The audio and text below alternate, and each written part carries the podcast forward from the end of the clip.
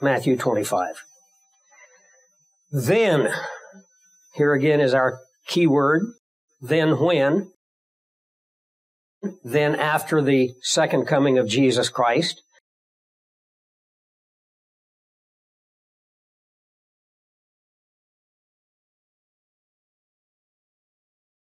Then the kingdom of heaven shall be likened to ten virgins who took their lamps and went out to meet the bridegroom.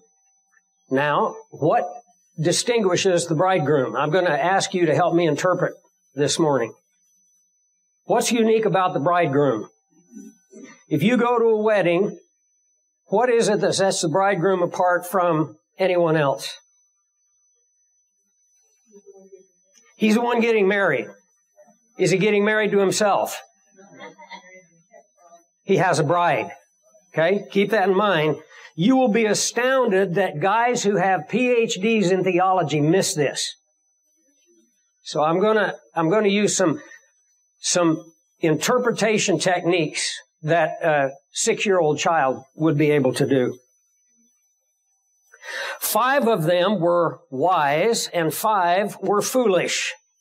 What is the beginning of wisdom? The fear of the Lord. How do we translate the fear of the Lord into one word? Faith. Okay? I mean, my four year old grandson could figure this one out. Those who were foolish took their lamps and they took no oil, but the wise took oil in their vessels with their lamps. Now, a four or six year old may not know this, but we know that oil is a picture of something in scripture. What is oil a picture of?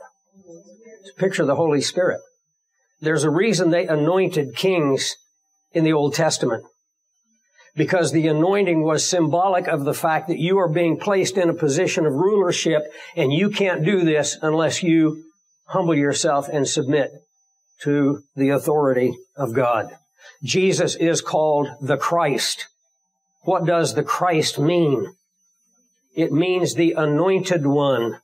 You may remember in Hebrews 1 9, it says that Jesus was anointed with the oil of gladness above his companions or his fellows, referring to the angelic creation.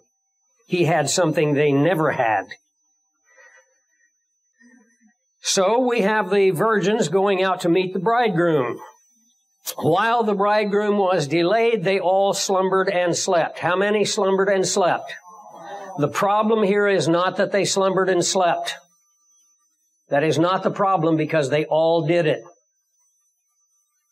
And at midnight a cry was heard, Behold, the bridegroom is coming, go out to meet him. This is all according to the ancient Jewish customs of marriage. They never told them when the bridegroom would come because they never knew. The bridegroom chose the time that he would come. The friends of the bridegroom would be waiting, what we would call the best man and, and his company. They were waiting. The bride was in her home waiting. She never knew when he was going to come because it was to be a surprise because there's an element that is included in surprise and so the bride herself is sleeping. And he comes and the friend of the bridegroom shouts. She runs out with her hope chest. This is where the idea came from. She would have her things packed in readiness. And when the bridegroom came, the shout was given. She would run out to meet him. Can you see here the parallel to the rapture of the church? and they would go to a place prepared where she would then adorn herself. Sound like Revelation? To her it was given to be adorned, you remember? And then she and the bridegroom, that was an amen. she and the bridegroom would then come to the place of the wedding feast. And the virgins, the ten virgins with their lamps would go out.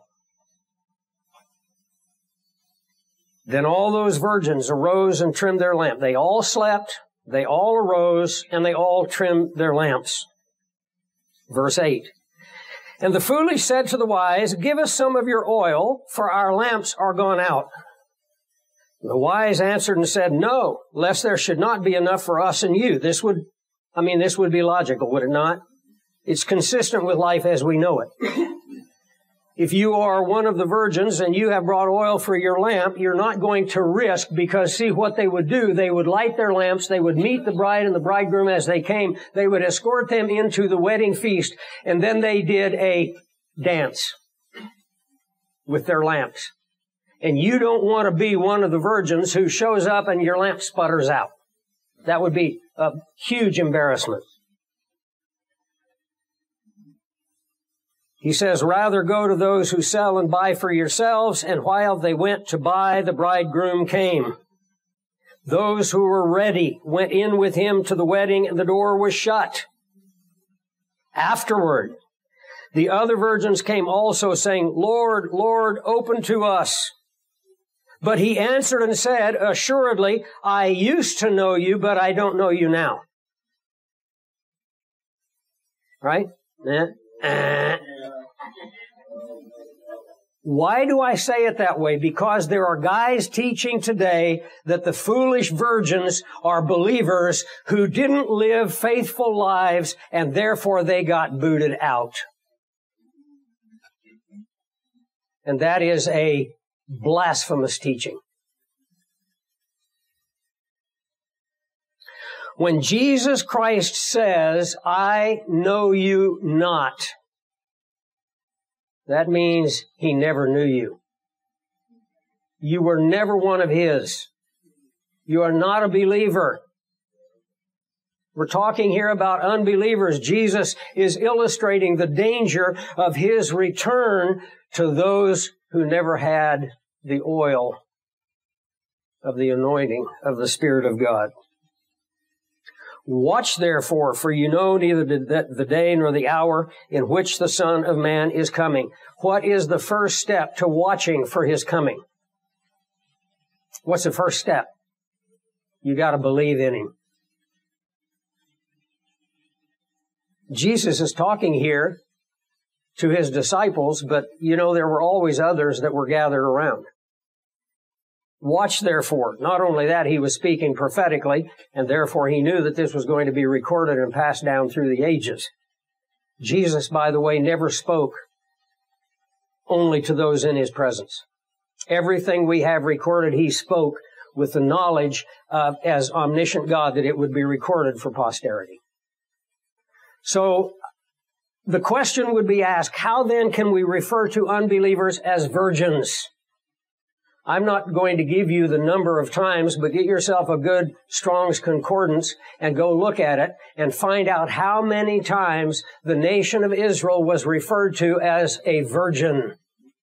How many times in the Old Testament do you find the phrase, the virgin daughter of Jerusalem? That was a very common way in the prophets of referring to the Jewish people. So the virgin here is used the wise of believers, the foolish of unbelievers, and once again, Matthew 24 and 25 is written to the Jewish nation. Jesus is speaking to the Jews. This is his final message to the Jewish nation.